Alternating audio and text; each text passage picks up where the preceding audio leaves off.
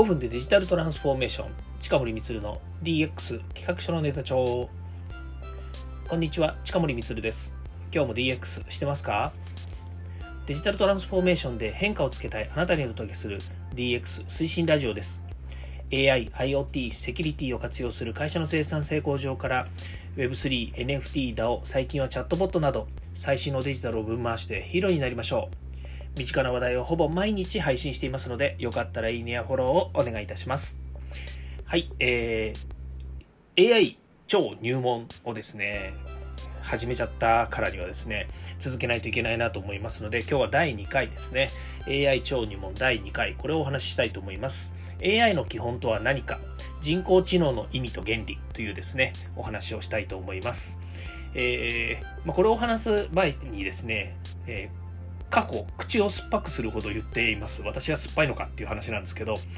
えー、基本的にはですね私技術的な内容というものはほぼ話すつもりはありません。ね、どっちかっていうと、えー、こういったデジタルとかね、えー、いろんなテクノロジーを利用する、えー、なんでしょうね、こう、モチベーションであるとかね、それから、えー、それを、それはどうしたらそれがね、あのうまく使えるのかとか、えー、それを使うとどんなに幸せな未来が来るのかっていうことについてお話ししたいなというふうに思うんですね。ただ、この AI について、まあ、いろんなところでね、皆さんがもうね、あのいっぱいお話ししてるので、わざわざ自分が、自分がっていうのは、近森光が言わなくったって、まあ、大体わかるよということもあると思うので、あまりね、えー、細かいことまでお話しするつもりないんですが、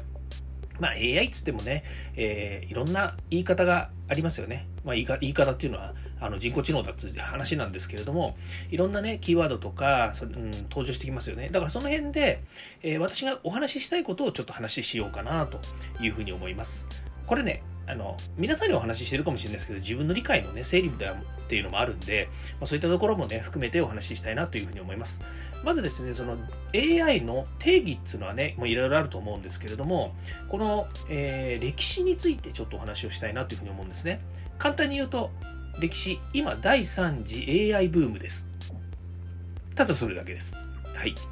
つまりもう第3次なんですね。AI っていうのはもうかれこれね昔からあの太古の昔からやってるわけじゃないんですけどね。コンピューターが登場してからということになりますのでこの AI っていうのは皆さんがですね研究に研究のを重ねてですね今は第3次 AI ブームというふうに言われてました。ただですね私は今この AI はもしかすると第4次 AI ブームなのかなと思うような節があります。それが今の対話型 AI チャットボットと言われているチャット GP とかねバードとかっていうのが出てきたように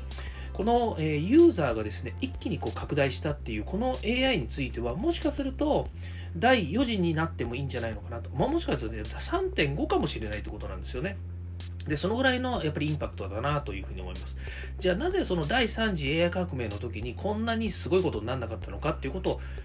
皆さんにお話ししたいなと思うんですけど、実はね、すごいことになってたんですよ。IoT、AI、ね、IoT、AI、えー、デジタルをですね、えー、担ぎましょう。ね、あの担いで、えーみんなで社会を良くしましょうと。ね、例えば SDGs みたいにですね、社会課題の解決みたいなものに何を活用するかというとデジタルを活用しようということで、2016年から2017年ぐらい、ここの頃にですね、IoT、AI というのが爆発的にですね、やっぱりキーワードになって、えー、そして世界をこう、え取り巻くですね、環境の中に、の中心にあったんですね、このデジタルというもの、IoT、AI がですよ。で、え、日本は、えー、ドイツと、または日本はアメリカと一緒にですね、えー、当時、えーと、インダストリー4.0とかね、えー、なんだ、海外だとなんだろうな、えーと、インダストリアル、えー、なん？インダストリアル、インダストリアルテクノロジーだっけな？わわごめんなさい、ちょっと出てこないですけども、あとドイツもね、あの取り組んだりとかして、えー、結局日本とドイツと MOU を交わし、えー、日本とアメリカは MOU を交わしたと。MOU っていうのは、えー、MOU です。 memorandum of、えー、 agreement ですね、えーまあ、いわゆる、うんと、覚書みたいなものですね。これで何をしますっていうね、何か条かあるんですけども、まあ、こうね、世界を良くしますとかね、えー、AI の開発に努めますとか、えー、AI の人材育成しますとかってね、IoT とか、そういったものをね、やりますっていうことで、まあ、契約をしたわけですよね。まあ、そのようにですね、その当時は IoT、AI っていうものがね、えー、爆発的にやっぱり世界でこう、えー、なんでしょうね、そう注目を浴びたわけですよね。ところが日本で、ここにやっぱり注目を浴びない、つまり私たちユーザーがここに目を向けなかったっていうのは何かっていうと、一般の人たちがぶん回せるような状態ではなかったんですね。例えば、データ活用っていうふうに言うと、あ、これはあの皆さんのね、身近で、例えば Excel の中にたくさん貯めてあるね、毎日ね、一生懸命こうね、記入してたデータ、これをですね、分析しましょうって言ったら、これデータ活用っていうふうになるわけですよね。ところが、社会でいう大量のデータ活用っていうのは、まあ、あの、平たく言うととか平たくはないんですけども言うと例えばあのね、え気象情報ね、1週間後に雨が降りますよなんていうのは昔は出せなかったわけですよね。まあ、予報も予報で誤報が出てたわけですけれども、今なんていうのはほぼね、的確に、えー、いつ雨が降りますとか、例えばの話、1時間後に雨が降りますとかね、どの地域で雨が降りますとかっていうのは全部データで出るじゃないですか。これなんかも、やはり大量のデータを分回して、えー、未来予測ですね、あの受注予測と言っちゃうとおかしくなっちゃうんですけどね、え先の予測ができるようになったというのが、これは人工知能のやっぱりこうね、最たるものなんですよね。人工知能も含め、えー、データ分析。で、ここにはやっぱり巨大なね、スーパーコンピューターっていうものが、えー、動いていますので、まあ、これをですね、活用することによって、えー、世界のこう気象情報ね、気象も簡単に言うと気象情報なんですけども、そのいろんなデータを、えー、過去データをね、いっぱい貯めて、で、今現存取ってるデータね、世界中のデータを、えー、こう持ってきて分析をすると、あら不思議。こんな風に、えー、私たち身近なですね、社会生活の課題解決につながってるわけですよね。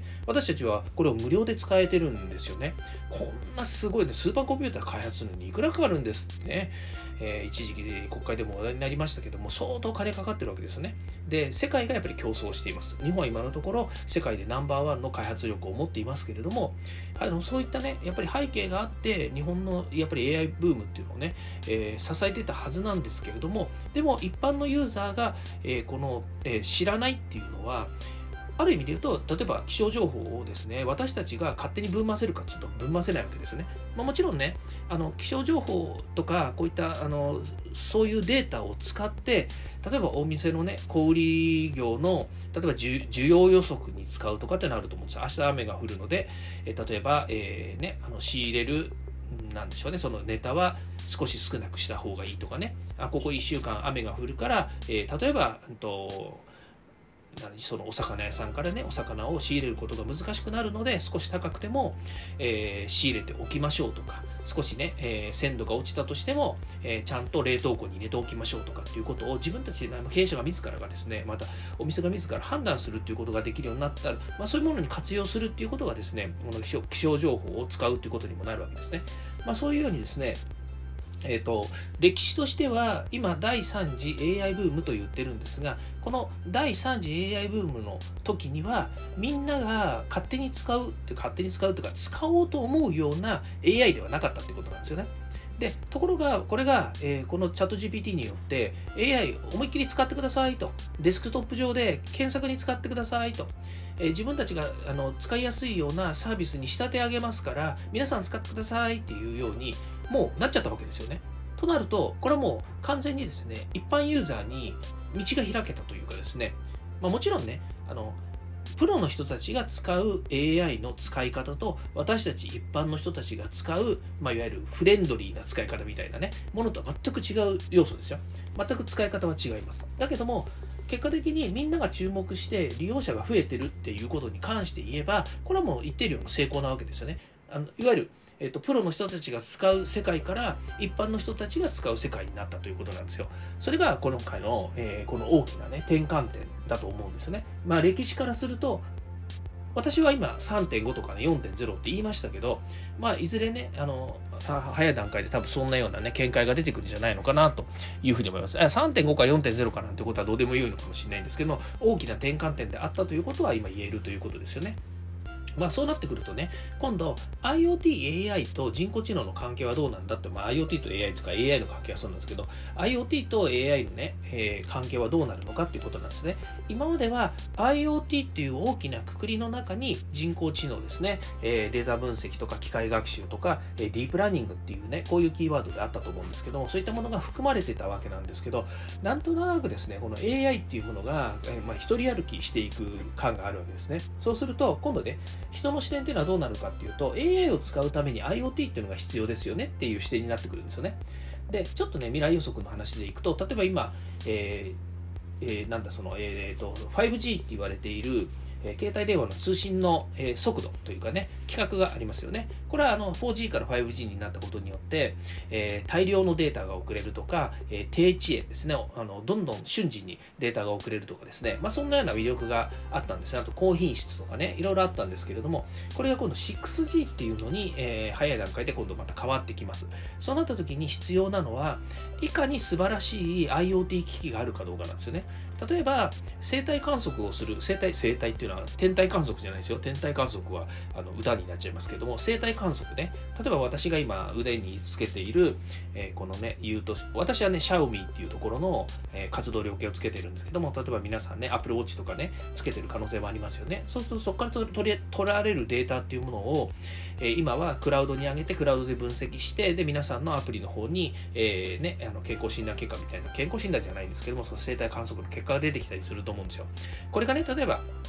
えーと、IoT という観点からすると例えば埋め込み型の、えー、活動量計になったりするわけですね、まあ、ちっちゃいデバイスででしかもねこの、えーと、埋め込む埋め込む場所ってどこに埋め込むんでしょうね。手の甲とかね手の腕のところとかにこう入れておくとこのね勝手にこう、まあ、いろんなデータをね、えー、瞬時にこうまあ多分スマホ経由で送るしかないと思うんですよね、まあ、デバイス経由だから別にスマホでなくてもいいし、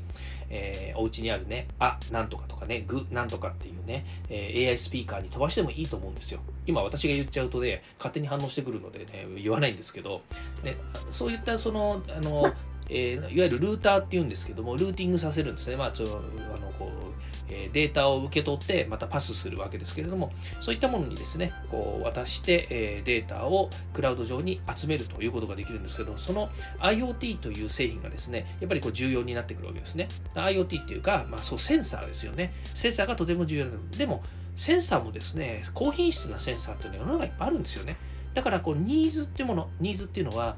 社会が必要ですっていうものであれば例えばね1000個作るとか1万個作るなんていうのはものすごい金がかかるんだけどもあの社会全体でみんながね埋め込み型の、えー、そういったセンサーをつけましょうねなんていうニーズになって1億作ってくださいって1億個作ってくださいと。それがね、えー、この3年間で例えば全人類がねみんなつけますなんて言ったらえっと何十億個になるわけじゃないですか、まあ、少なくとも50億個以上。壊れちゃうのもあるから、まあ、100億個作ると言いますよね。そしたら、ね、相当安い金額で作れると思いますよ。1個10円ぐらいできるかもしれないですね。1個10円でね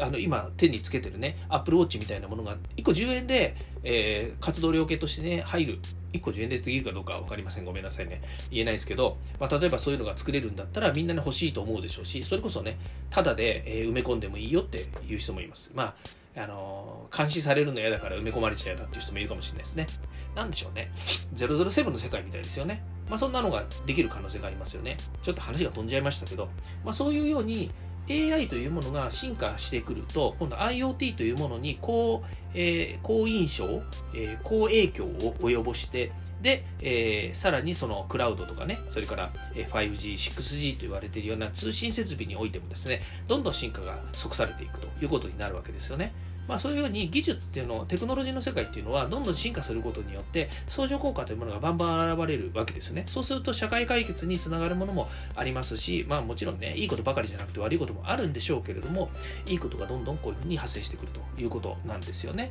まあ、今言いましたようにですね、えー、テクノロジーというものはもう本当ねあの進化早いですし中身なんて聞いたってねわけが分かんないです。でそれをね今ここであのしっかりと説明したところでやっぱりね私も分かんないし皆さんも分かんないと思うんですよね。だけどユーザーの立場としてこれから先の未来何がこう AI にとって大切なのか AI で私たちの生活がどう、えー、変化していくのか良くなっていくのかということを考えるとじゃあその過程にある私たちは、えー、仕事としてとかそれから、えー、経営者としてどういうサービスを作ったら面白いんだろうかっていうことになるわけですよね。そうするとね今例えばチャット GPT とかバードとかっていうのが出てきてどんどん変化しているのでねまだまだ使い方とか利用方法っていうのはね変わってくる可能性がありますけどもこれから先これがなくなるってことはないですよね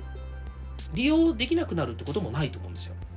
だからこれをうまく活用するようなビジネスモデルっていうものが、えー、作れると少なくとも会社としてはね面白い事業が作れたりとかサービスっていうものがね、えー、今までちょっとね、まあ、死に筋だったという言い方は変ですけれどもねあのこれはもうちょっとねこのまま続けててももしかするとこのサービスなくなっちゃうかもしれないよねなんていうものに掛け算です。ね。チャット GPT とか、えー、バードみたいなものをですね、利用する、ね、AI を利用するということでいくと、掛け算でもっと面白いサービスになったりとか、今まで使ってくれなかったユーザーが使えるように、使えるようになるというかね、サービスをもっと享受してもらえるようになるとかね、いろんなものができるということなんですよね。つまり、ここってお仕事につながれば、それだけ会社としてもやはり、ね、あのいい、えー、サービスができたりとかねから従業員に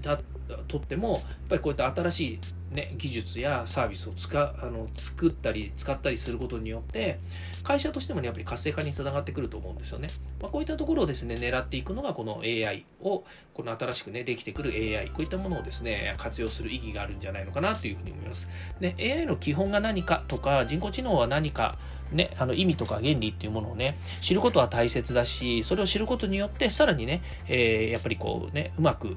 活用することっていうのはもちろんできるとは思いますけれども、それよりもですね、私としてはですね、やっぱりどう使っていったら面白いのかとかね、あのどういったら、それ、どういうふうにこれをね、うまく、えー、まあ、ちょっと言語化しにくいんですけれども、ワクワクドキドキするような、ね、ものに仕立てられるのかっていうのがね、大変面白いんじゃないのかなというふうに思ったりもしますと。いうことですね。で人工知能ね、あの私もね、あの関わった IoT の仕組みと技術がしっかり分かる教科書っていう本があるんですよ。で、これね、あのえー、ユーザー向けのものなので、えー、IoT 全般について書かれているんですよね。うん、これね、紹介しますね。で、これね、IoT ね、IoT といってもですね、あのもうすごいですよ、素晴らしい皆さんがですね、え、ちゃんと、えー、こうね、えー、マップにしてるんですよ。ね、スキルマップにしていてですね、IoT の概要、それから戦略とマネジメント、ね、産業システム、ネットワーク、デバイス、それでプラットフォーム、データ分析、セキュリティ。というふうになってるんですけど、でこのデータ分析の中にですね、人工知能、機械学習、ね、分析手法とか、こういったものが入ってるんですね。まあ、こういう本をね、読めば、えー、さらりとね、え、自分自身が、えー、どんなことをね、学びたいのか、え、どんなことが書いてあるのかということでね、図解付きで書いてありますのでね、これすごいいい本なんですね。技術評論者から出してる本で、え私もね、この出版の企画にですね、ええー、乗らせていただいて、まあ実際私がね、あの、きちきちのね、書いたわけではないので、私の名前が出てるわけではないんですけども、あのね、えー、関わっていただいた先生方ですね、全部で9名かな、えちゃんと名前も載ってましてですね、本当にね、えー、こういう素晴らしいですね、本をですね、出していただいたことにはですね、本当感謝いたします。ね、素晴らしいな今ここで素晴らしいなと言っててもしょうがないですけどね。はい。ということで、この本ね、ぜひ紹介しますので、えー、皆さん見てくださいということで、そんなお話でしたっけ？そうですね。で、今日はですね、AI の、えー、AI 超入門の、えー2回目というふうになりますけども、まあ、今僕がね、言ったような内容、本に載ってるかというと載ってないんですよね。やっぱりね、あの、本に書いてあることっていうのは本に書いてあることですし、私が思って、え発言していることっていうのもまたね、あの、ありますので、ぜひですね、本も見てほしいし、私の放送も聞いてほしいということです。はい、えー、今日もこれで終わりたいと思います。えー、近森光の、えー DX 企画の手帳この辺で終わります。えよかったらですね、Twitter とかでもシェアしてくれるとありがたいです。ぜひお願いいたします。ということで、えー、今日も聞いていただきましてありがとうございました。また明日もですね、皆さんのお耳をお借りしたいと思います。明日もまたこの声で会いましょう。ではまた。